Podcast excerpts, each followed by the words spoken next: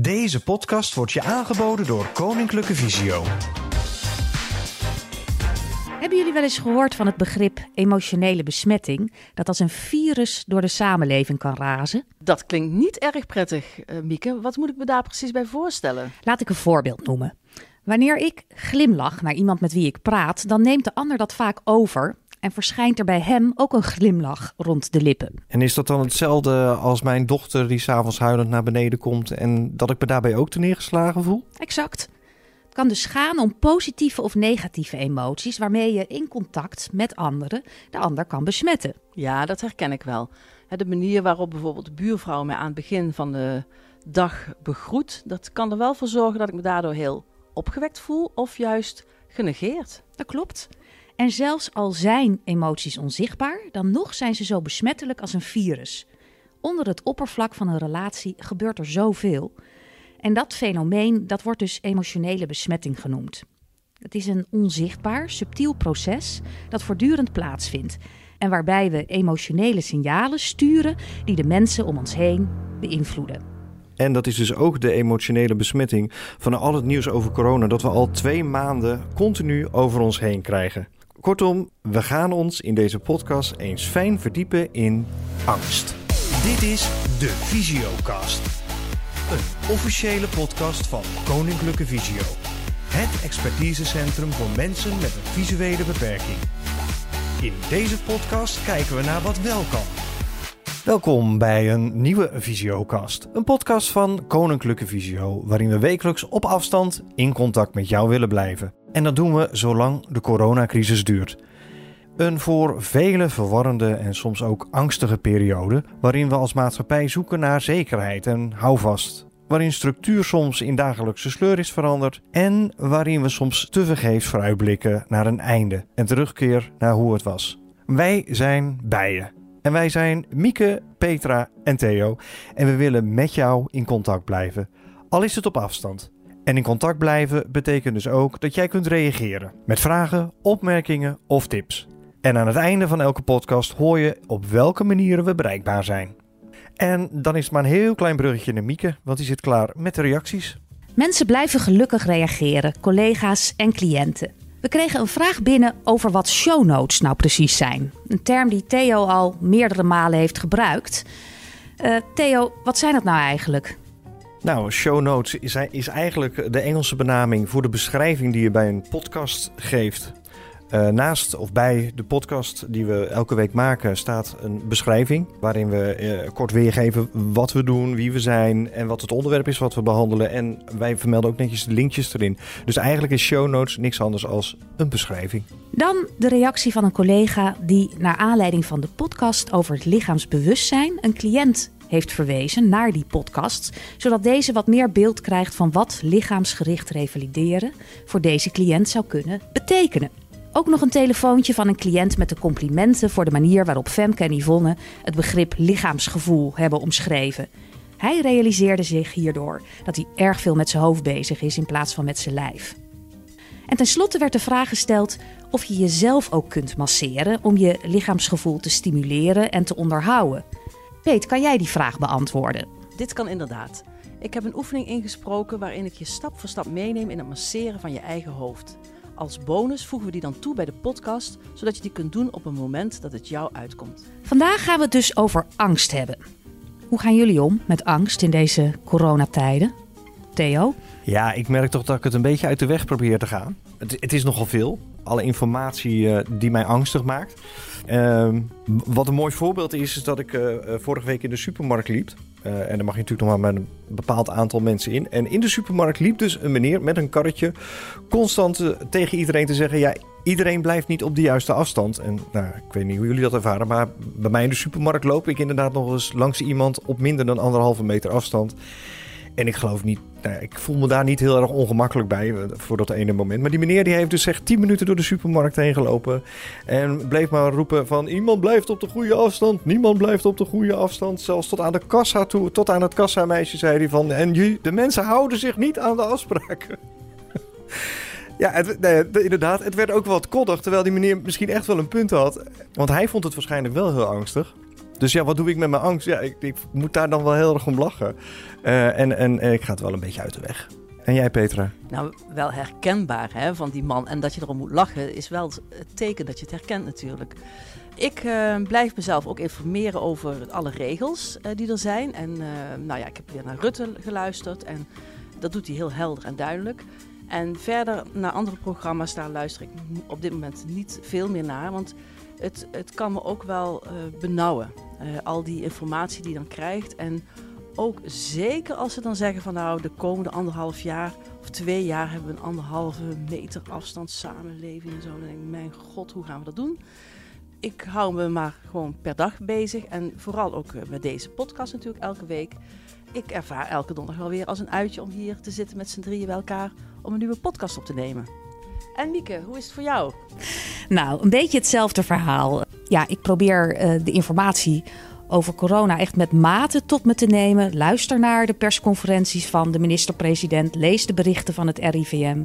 Maar ja, probeer eigenlijk daar de nieuwstoevoer toe te beperken. En richt me verder op ja, datgene wat me blij maakt, wat me goed doet. En dat zijn onder andere lezen, wat yoga-oefeningen doen, hardlopen en uiteraard zwemmen in zee. Dan weer even terug naar onze oproep van vorige week om jouw soundtrack van je leven met ons te delen. Beschrijf het verhaal van je leven aan de hand van 10 of 12 muzikale herinneringen. We krijgen echt prachtige muzikale herinneringen binnen, maar eerst ben ik benieuwd naar jouw verhaal, Petra. Ik heb een heel mooi verhaal en ik denk wel als ik dit nu noem, dan verraad ik ook een beetje mijn leeftijd. Maar ik heb een, uh, uh, aan David Bowie heb ik hele goede herinneringen. En dat was uh, toen ik op kamers ging wonen. Toen was David Bowie, die was net beginnend, zal ik zeggen. En ik had een pick-up en, en ik had maar een paar langspeelplaten, dus er waren er niet zoveel. Waaronder ook een van David Bowie. Die pick-up, die, daar was iets mee. Dus als die, dat was wel heel fijn hoor. Maar die pick-up die draaide elke keer opnieuw. Of die, die plaat die draaide elke keer opnieuw. Dus was die afgelopen en dan ging die automatisch weer overnieuw. En uh, dus ik heb eindeloos uh, de LP van, van David Bowie geluisterd. En Starman, Waiting in the Sky, dat is een nummer wat, ik, wat me altijd is bijgebleven.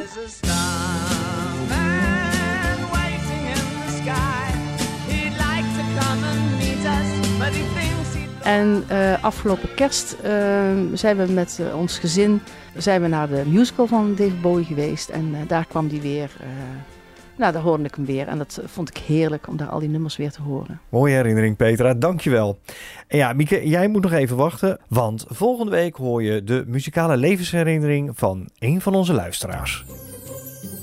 De Visiokast wordt je aangeboden door Koninklijke Visio. Al meer dan 200 jaar bieden wij zorg en geven wij aandacht aan blinden en slechtzienden. Dat doen we samen met zo'n 3000 collega's door heel Nederland. Visio ondersteunt mensen met een visuele beperking bij het leven van een zo zelfstandig mogelijk bestaan, samen met de mensen om hen heen.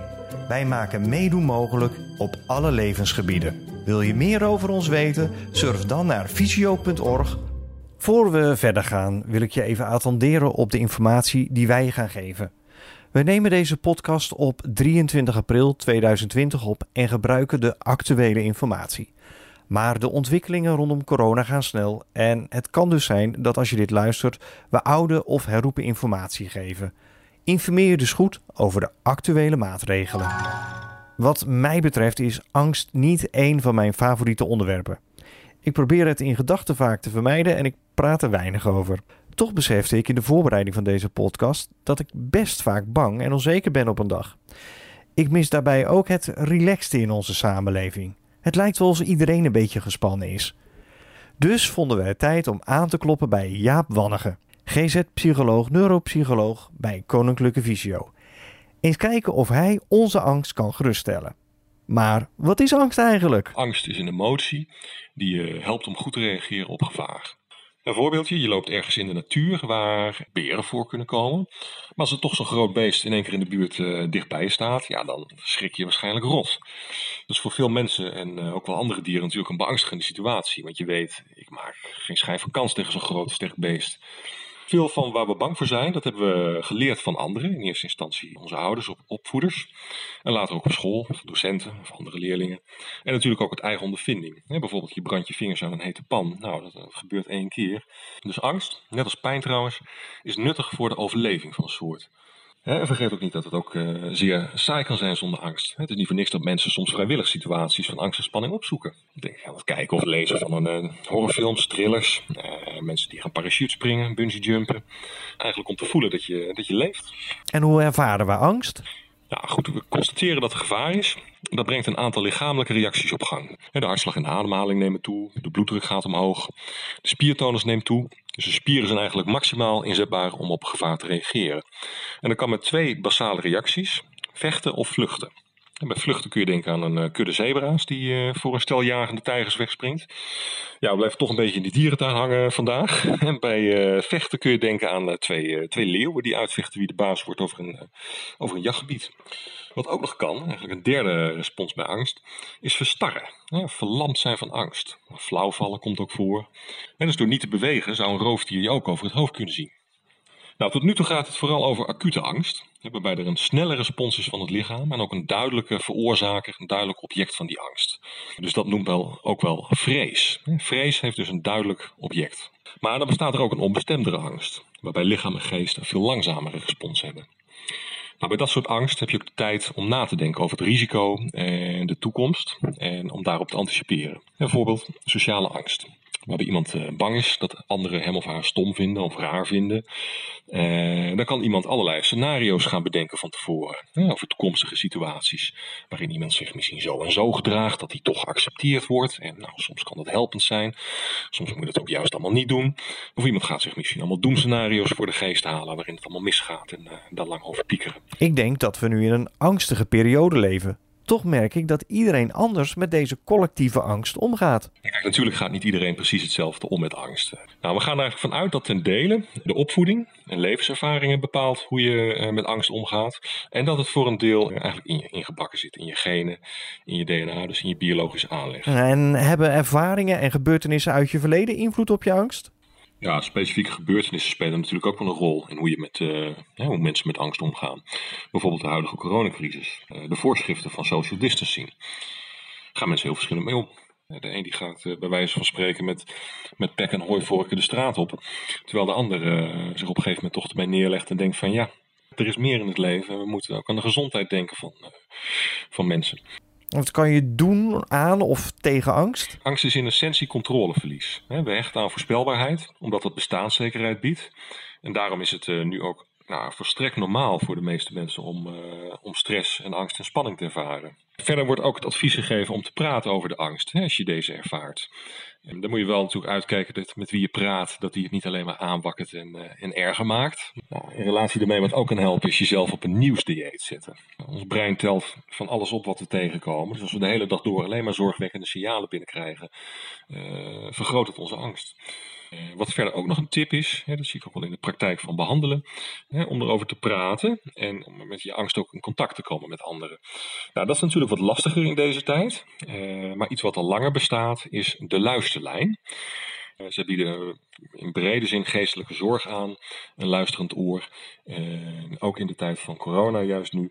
Voor de geestelijke zorg omtrent angst en corona biedt de luisterlijn ook goede zorg. Heb je vragen naar aanleiding van dit gesprek of wil je meer weten? Dan kun je op werkdagen contact opnemen met de helpdesk van Visio 088 585 5666. Daar zitten collega's klaar om je met de juiste mensen in contact te brengen. En dit was een samenvatting van een uitgebreide interview met Jaap. Wil je dat beluisteren, dan kun je dat helemaal horen aan het einde van deze podcast. Je luistert naar de Visiocast. Elke week vertelt een cliënt over het leven met zijn of haar beperking en het denken in mogelijkheden. Dit keer is het de beurt aan Miranda Blomsma. Zij heeft een intensieve revalidatie gehad bij Looerf in Apeldoorn en is nu weer thuis in Duiven, waar ze samenwoont met haar vriend. Ze spreekt ons toe vanuit het park bij haar in de buurt. Hallo mooi mens. Dat is de groet waarmee ik al mijn vlogs begin. Want ik vlog. Ik vlog over mijn wazige wereld. Ik vlog eigenlijk omdat ik eerst aan het bloggen was, aan het schrijven. En daar begon ik mee in mijn depressie. Ik merkte op een gegeven moment dat het schrijven me hielp op momenten dat ik heel erg in paniek was of in angst. Heel erg verdrietig was en onrustig werd. En niet meer uit die nare gevoelens kwam. Het schrijven me hielp om te relativeren. Maar ook me hielp om rustig te worden en om uit de paniek en de angst te raken. Iemand zei op een gegeven moment, waarom ga je niet vloggen? Ik had wel uh, zoiets van, hoe moet ik dat doen? Maar, want al die filmpjes van de bekende vloggers, allemaal filmpjes die helemaal bewerkt zijn en mooi gemaakt. Ik dacht, weet je, dat, daar ben ik helemaal niet goed in. Ik ga het gewoon op mijn manier doen. Gewoon mijn mobiel pakken en op het moment dat ik ergens meer zit, ja, ga ik gewoon tegen mezelf praten. En ik moet zeggen, het heeft me heel erg geholpen. En zeker in de tijd toen ik uh, aan het revalideren was bij Fysio het Low Erf. Want toen uh, startte ik met mijn vlogs. En waarom ik het dus deel? Nou ja, omdat mijn grootste passie iets voor anderen betekenis.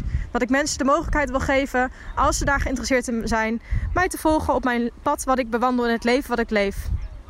Mijn naam is Miranda. Ik ben 27 jaar en ik woon in Duiven samen met mijn vriend. Ik heb de ziekte van Stargardt. En Stargardt is een oogziekte wat mijn centrale deel aantast. Mijn detailzicht wordt steeds waziger. Toen ik 17 was kwam ik erachter en ik heb het toen alleen maar weggedrukt. Wat het met mij deed, dat deed er niet toe. Of ik bang was, dat deed er ook niet toe. Alles duwde ik weg als het om gevoel ging. Maar anderhalf jaar geleden ben ik in een depressie geraakt. Eigenlijk omdat ik er toen achter kwam dat ik helemaal niet mezelf accepteerde. Toen ik een beetje uit mijn depressie raakte, heb ik besloten om te gaan revalideren bij Fisher Low Erf. Want mijn leven moest anders gaan als ik goed voor mezelf wilde zorgen. Ik ben 8 juli 2019 gaan starten bij de revalidatie van Fisher Low Erf. En het was de beste keuze uit mijn leven. Het heeft me verrijkt. Het heeft gemaakt dat ik nu ben wie ik echt ben. En tuurlijk was het niet alleen maar fijn. Maar ik moet zeggen, ik heb me altijd laten leiden door mijn angst, door mijn onzekerheid. En eigenlijk alleen maar weggedrukt, al die negatieve gevoelens. De angst is eigenlijk daar de overheerser van. Want vanuit angst om anders te zijn of, of te denken, bang te zijn dat ik anders zou zijn dan anderen. De angst om er niet bij te horen, waardoor eigenlijk weer mijn onzekerheid groeit. Mijn verdriet groeit. Angst dat ik niet meer de dingen kon doen die ik graag wilde doen. En bang was daardoor niet goed genoeg te zijn voor de rest. Het heeft een hele grote rol gespeeld in mijn leven.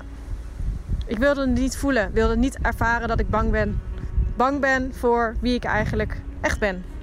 Ik was bang voor mijn oogziekte, voor mijn beperking, wat het met me zou doen. Maar ik ben nu niet meer bang. En dat klinkt misschien een beetje raar, maar ik laat me niet meer leiden door mijn angst. Ik heb geleerd dat angst eigenlijk een heel mooi signaal is. En het voelt natuurlijk niet mooi, maar het is een signaal voor mij dat ik iets nodig heb. Ik zie de angst, waaruit ook onzekerheid bij mij groeit, verdriet, machteloosheid, boosheid, zie ik nu als een soort van kompas wat aangeeft wat ik mag gaan doen. Ik ben geworden wie ik ben. Miranda met een visuele beperking. Een mooi mens, net als jij. Niet anders, maar uniek. Op YouTube vertelt Miranda op haar kanaal Mijn Wazige Wereld openhartig haar verhaal over de worsteling met haar visuele beperking, haar gevoelens en over haar revalidatie bij Visio het Loerf. De link naar dat kanaal vind je uiteraard in de beschrijving van deze podcast.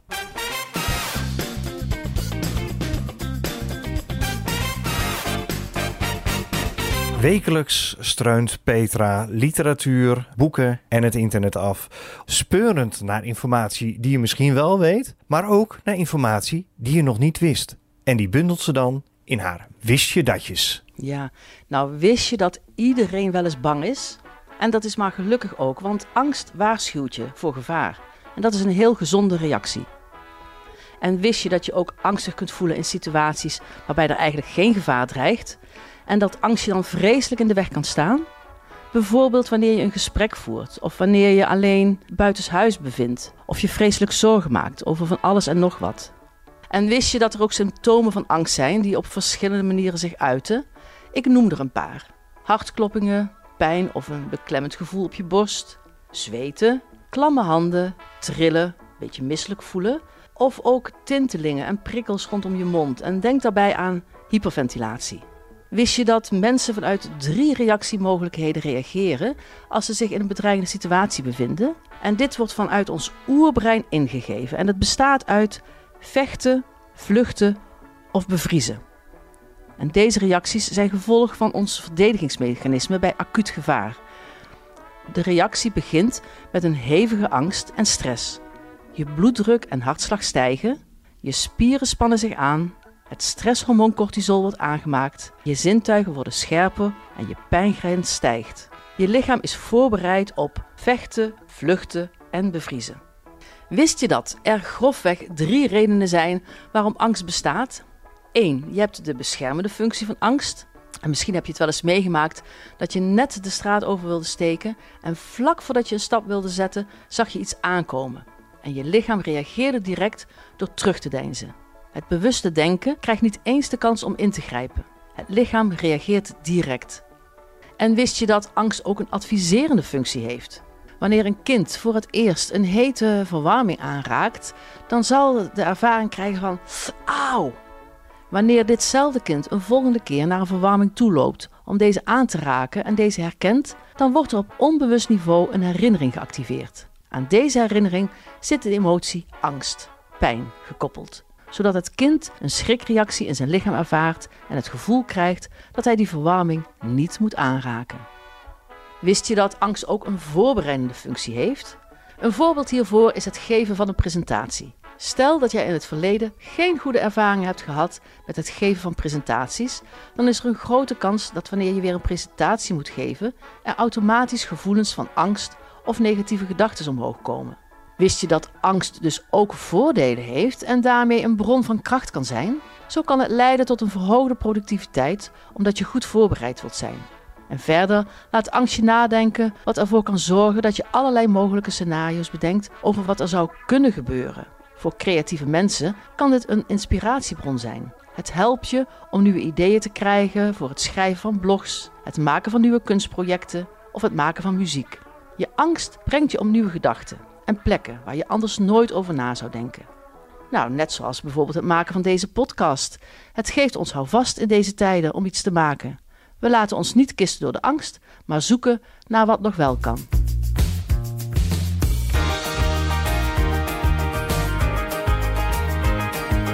Je luistert naar de Visiocast. En hoe nu verder?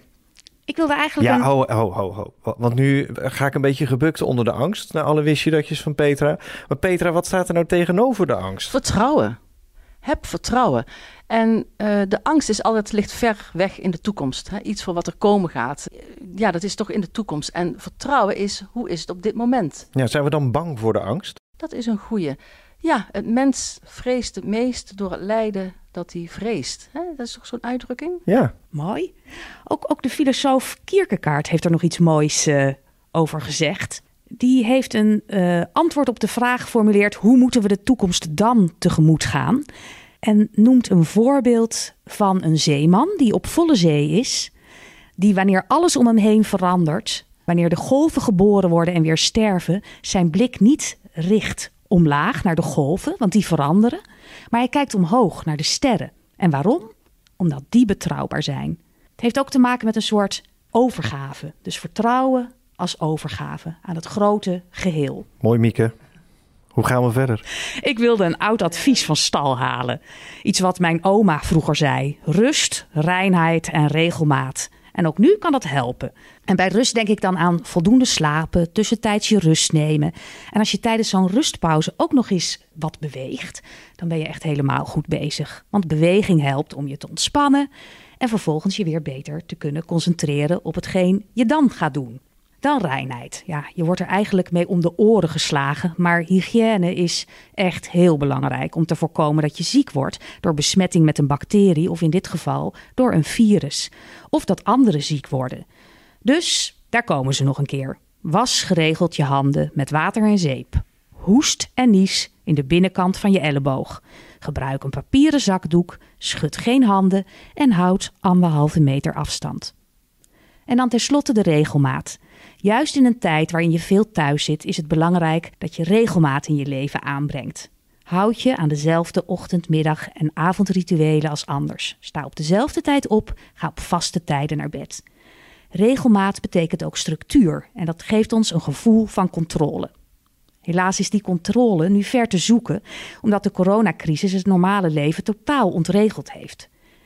Probeer ondanks deze gekke situatie zoveel mogelijk structuur in je dag aan te brengen en hele kleine doelen te stellen. Een dagschema kan daarbij helpen. Peet, hoe ga jij verder? Ja, hoe ga ik verder? Nou, het lukt me niet altijd om mijn voornemens, die ik dan zo uh, met veel enthousiasme vertel, uh, om die altijd na te leven. En uh, ik was afgelopen weekend ook heel blij dat ik even niets hoefde en uh, dat ik in de tuin een boek kon gaan lezen. Ehm, want ik vind die coronatijd eigenlijk ook best wel vermoeiend. Met al die regels en al die leuke initiatieven die je om de oren vliegen. Ik, uh, ik kan er bijna geen keuze in maken. Dus uh, ook maar een beetje rustig aan en uh, rustig aan genieten van ja, toch maar weer het mooie weer en een beetje buiten zijn. Ik herken wel wat jij zegt, Peet. Ik voelde me vorige week ook uh, verplicht om die bosbessenmuffins te gaan maken met in ieder geval één van mijn zonen. Terwijl het prachtig weer was en mijn boek lonkte. Heb ik toch die, ben ik toch de keuken ingegaan en die muffins gemaakt die vervolgens ook niet echt, uh, nou ja, heel erg lekker waren. Wat ik nu de komende dagen ga doen, morgen is mijn lieve man jarig. Iemand die erg van de feestjes is en ja, die ook, dat moet ik ook zeggen, de benodigde aandacht behoeft. We hebben daarom toch samen met het gezin iets bedacht om hem in het zonnetje te gaan zetten. Nou, vertel eens, wat gaan jullie doen? Dat is dus geheim, Theo. Daar kan ik niks over loslaten. Theo, wat ga jij doen? Ik ga uh, bewegen, dat deed ik al een tijdje. Het bewegen is nu wel leuker geworden.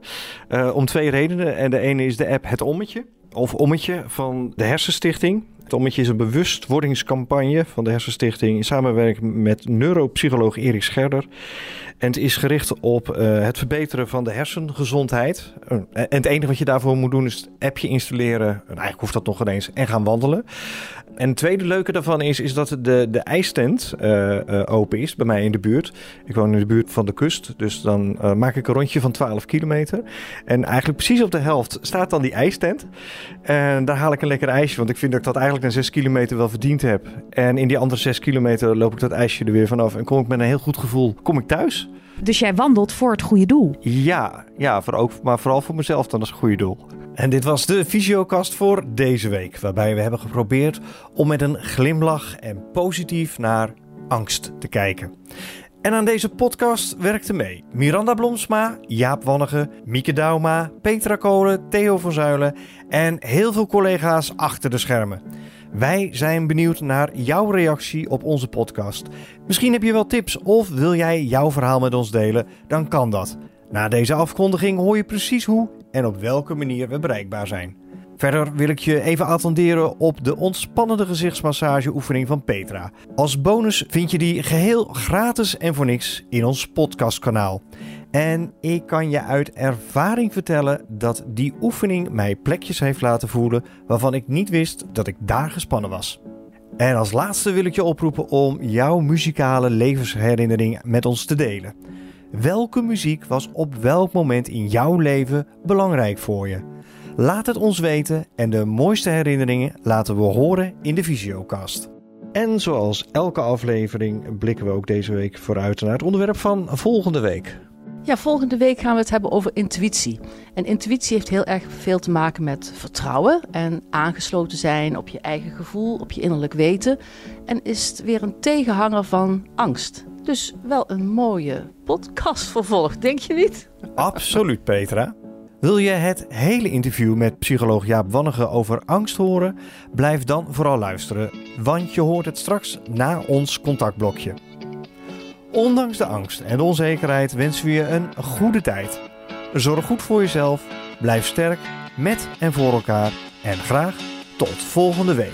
Dit was de Visiocast. Voor opmerkingen en vragen over deze podcast bel of app je met 06 429 10396. Of schrijf een mailtje aan visiocast.visio.org. Contact opnemen met Koninklijke Visio kan via 088 585 8585. En voor al je vragen die iets te maken hebben met een visuele beperking kun je terecht bij onze helpdesk 088 585 5666. Of surf naar kennisportaal.visio.org. Je kunt nu gaan luisteren naar het integrale interview met psycholoog Jaap Wannige van Koninklijke Visio over angst. Angst is een emotie die je helpt om goed te reageren op gevaar. dus het begint bij een waarneming via de zintuigen dat er iets is. En op basis van ervaring weet je van dat is gevaarlijk.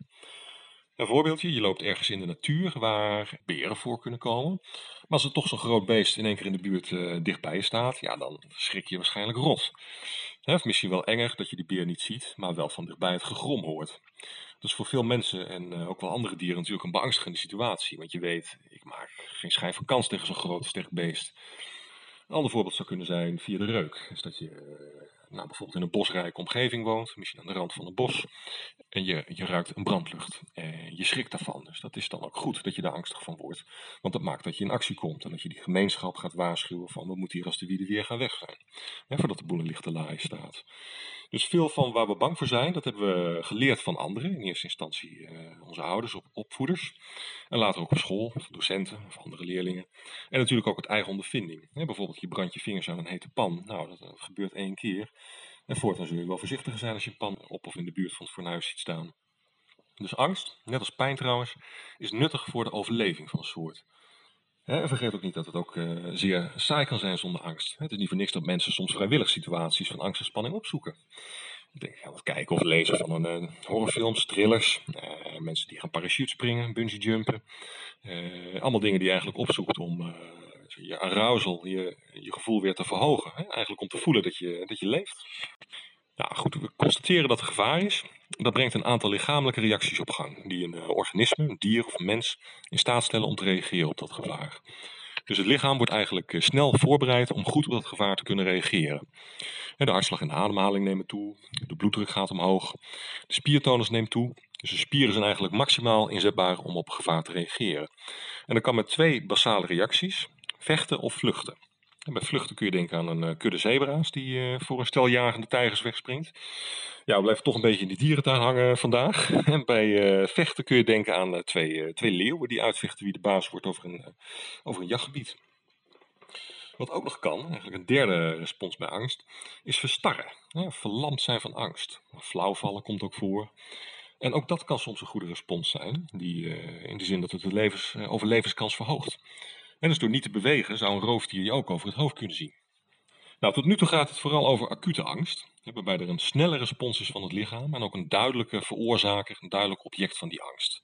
Dus dat noemt wel, ook wel vrees. Vrees heeft dus een duidelijk object. Maar dan bestaat er ook een onbestemdere angst, waarbij lichaam en geest een veel langzamere respons hebben. Nou, bij dat soort angst heb je ook de tijd om na te denken over het risico en de toekomst en om daarop te anticiperen. Bijvoorbeeld sociale angst waarbij iemand uh, bang is dat anderen hem of haar stom vinden of raar vinden. Uh, dan kan iemand allerlei scenario's gaan bedenken van tevoren. Hè, over toekomstige situaties. Waarin iemand zich misschien zo en zo gedraagt dat hij toch geaccepteerd wordt. En nou, soms kan dat helpend zijn. Soms moet je dat ook juist allemaal niet doen. Uh, of iemand gaat zich misschien allemaal doemscenario's voor de geest halen. Waarin het allemaal misgaat en daar lang over piekeren. Dus ook angst en de twijfel om keuzes te maken hoort bij die onbestemdere vorm van angst. Kijk, natuurlijk gaat niet iedereen precies hetzelfde om met angst. Uh, dat was even een bizar voorbeeld. Maar dat we er verschillend mee om kunnen gaan uh, met angst, dat heeft te maken met alles met keuzevrijheid te maken. Hè? Dus die keuzes die we maken in het leven, die kunnen goed uitpakken of niet zo goed. Uh, toeval speelt ook een rol. En het geheel aan ervaringen wat je opdoet, hè, dat speelt een grote rol in de manier waarop je met, uh, met angst en, en ook met andere emoties omgaat.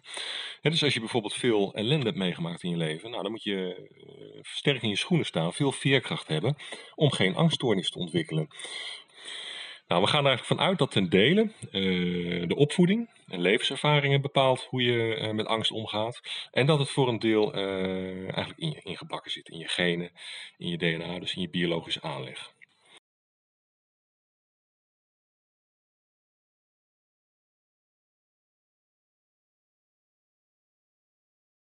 Ja, specifieke gebeurtenissen spelen natuurlijk ook wel een rol in hoe, je met, ja, hoe mensen met angst omgaan. Bijvoorbeeld de huidige coronacrisis en uh, de voorschriften van social distancing. Daar gaan mensen heel verschillend mee om. Ja, wat kan het mee te maken hebben? Nou, als je bijvoorbeeld uh, iemand van dichtbij kent die er ernstig ziek is van het, van het coronavirus is geworden. Hè? Of je bent er zelf misschien ernstig ziek van geworden. Ja, dan ga je die voorschriften van social distancing waarschijnlijk een stuk serieuzer nemen dan wanneer je niemand kent en, en, niemand hebt gezien die daar, die daar ernstig ziek van wordt. dan ga je ook op Twitter waarschijnlijk fanatiek op berichten reageren. Van mensen die twitteren dat de cafés nu wel weer eens open mogen. En je persoonlijke situatie speelt ook een rol. Hè. Dat zie je ook met, met de economie. Voor mensen voor wie het zeer kwalijke economische gevolgen heeft. Als je een strandtent aan het opbouwen was voor de, voor de lente.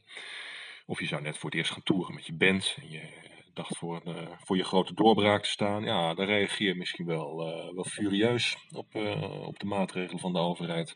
Of althans dat het nu, hè, nu wel eens lang genoeg geduurd heeft.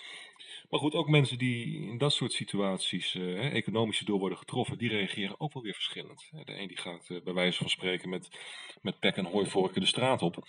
Terwijl de ander zich op een gegeven moment toch ermee neerlegt en denkt van ja, het is toch ook wel, uh, er is meer in het leven. We moeten ook aan de gezondheid denken van, uh, van mensen. Nou, kijk, angst is in essentie controleverlies. We hechten aan voorspelbaarheid, omdat dat bestaanszekerheid biedt. En daarom is het uh, nu ook nou, volstrekt normaal voor de meeste mensen om, om stress en angst en spanning te ervaren. Ja, anderzijds, mensen zijn ook wel weer gewend in het leven om met, met angst en spanning om te gaan. Dus dus ook weer niet meteen reden voor paniek. Maar een lange durende situatie van angst en stress, ja, dat kan vermoeiend zijn. Uh, en uiteindelijk ook uitputtend zijn. Dus het is goed zaak voor mensen om, om in de gaten te houden dat je niet oververmoeid raakt. Uh, dat mensen goed voor zichzelf blijven zorgen. Uh, verder wordt ook het advies gegeven om te praten over de angst, hè, als je deze ervaart. Uh, dan moet je wel natuurlijk uitkijken dat met wie je praat, dat die het niet alleen maar aanwakkert en, uh, en erger maakt. Maar uh, hè, wat ik net genoemd heb van die tweeledigheid, dat iemand enerzijds de angst erkent, maar vervolgens ook iemand wel weer wat gerust kan stellen. Dat zijn vaak goede ingrediënten om, om met de gevoelens om te gaan. Nou, in relatie daarmee wat ook kan helpen is jezelf op een nieuwsdieet zetten. Ja, uh, ons brein telt van alles op wat we tegenkomen. Dus als we de hele dag door alleen maar zorgwekkende signalen binnenkrijgen, uh, vergroot het onze angst. Dus het kan helpen om jezelf op een nieuwsdieet te zitten. Kijk nog maar twee of drie keer per dag naar het nieuws. Uh, doe dat niet voordat je naar bed gaat. als je gaat kijken, doe dat dan ook niet uren achtereen. Zorg ook voor activiteiten en gespreksonderwerpen die niet gaan over corona of andere zorgelijke dingen. En hetzelfde geldt eigenlijk ook voor de social media.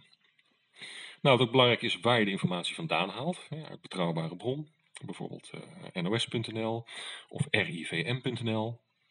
De World Health Organization heeft ook goede informatie. Dat is who.int. Uh, eh, wat verder ook nog een tip is, hè, dat zie ik ook wel in de praktijk van behandelen, hè, om erover te praten en om met je angst ook in contact te komen met anderen. Nou, dat is natuurlijk wat lastiger in deze tijd. Uh, maar iets wat al langer bestaat is de luisterlijn. Die hebben ook een internetsite. Dat is deluisterlijn.nl. En ze hebben ook een, uh, mogelijkheid tot chatten en een mogelijkheid tot telefoneren. En hun telefoonnummer is 0900 0767. Dus ik zal nog even herhalen: 0900 0767 met de luisterlijn kun je eigenlijk met allerlei, uh, ze bieden in brede zin geestelijke zorg aan, een luisterend oor.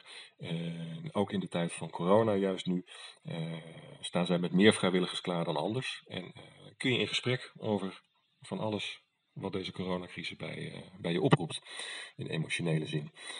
Uh, natuurlijk voor de meer gerichtere informatie en specifiekere uh, gezondheidsadviezen uh, is wel het advies om met het RIVM contact op te nemen hè, of een journaal in de gaten te houden.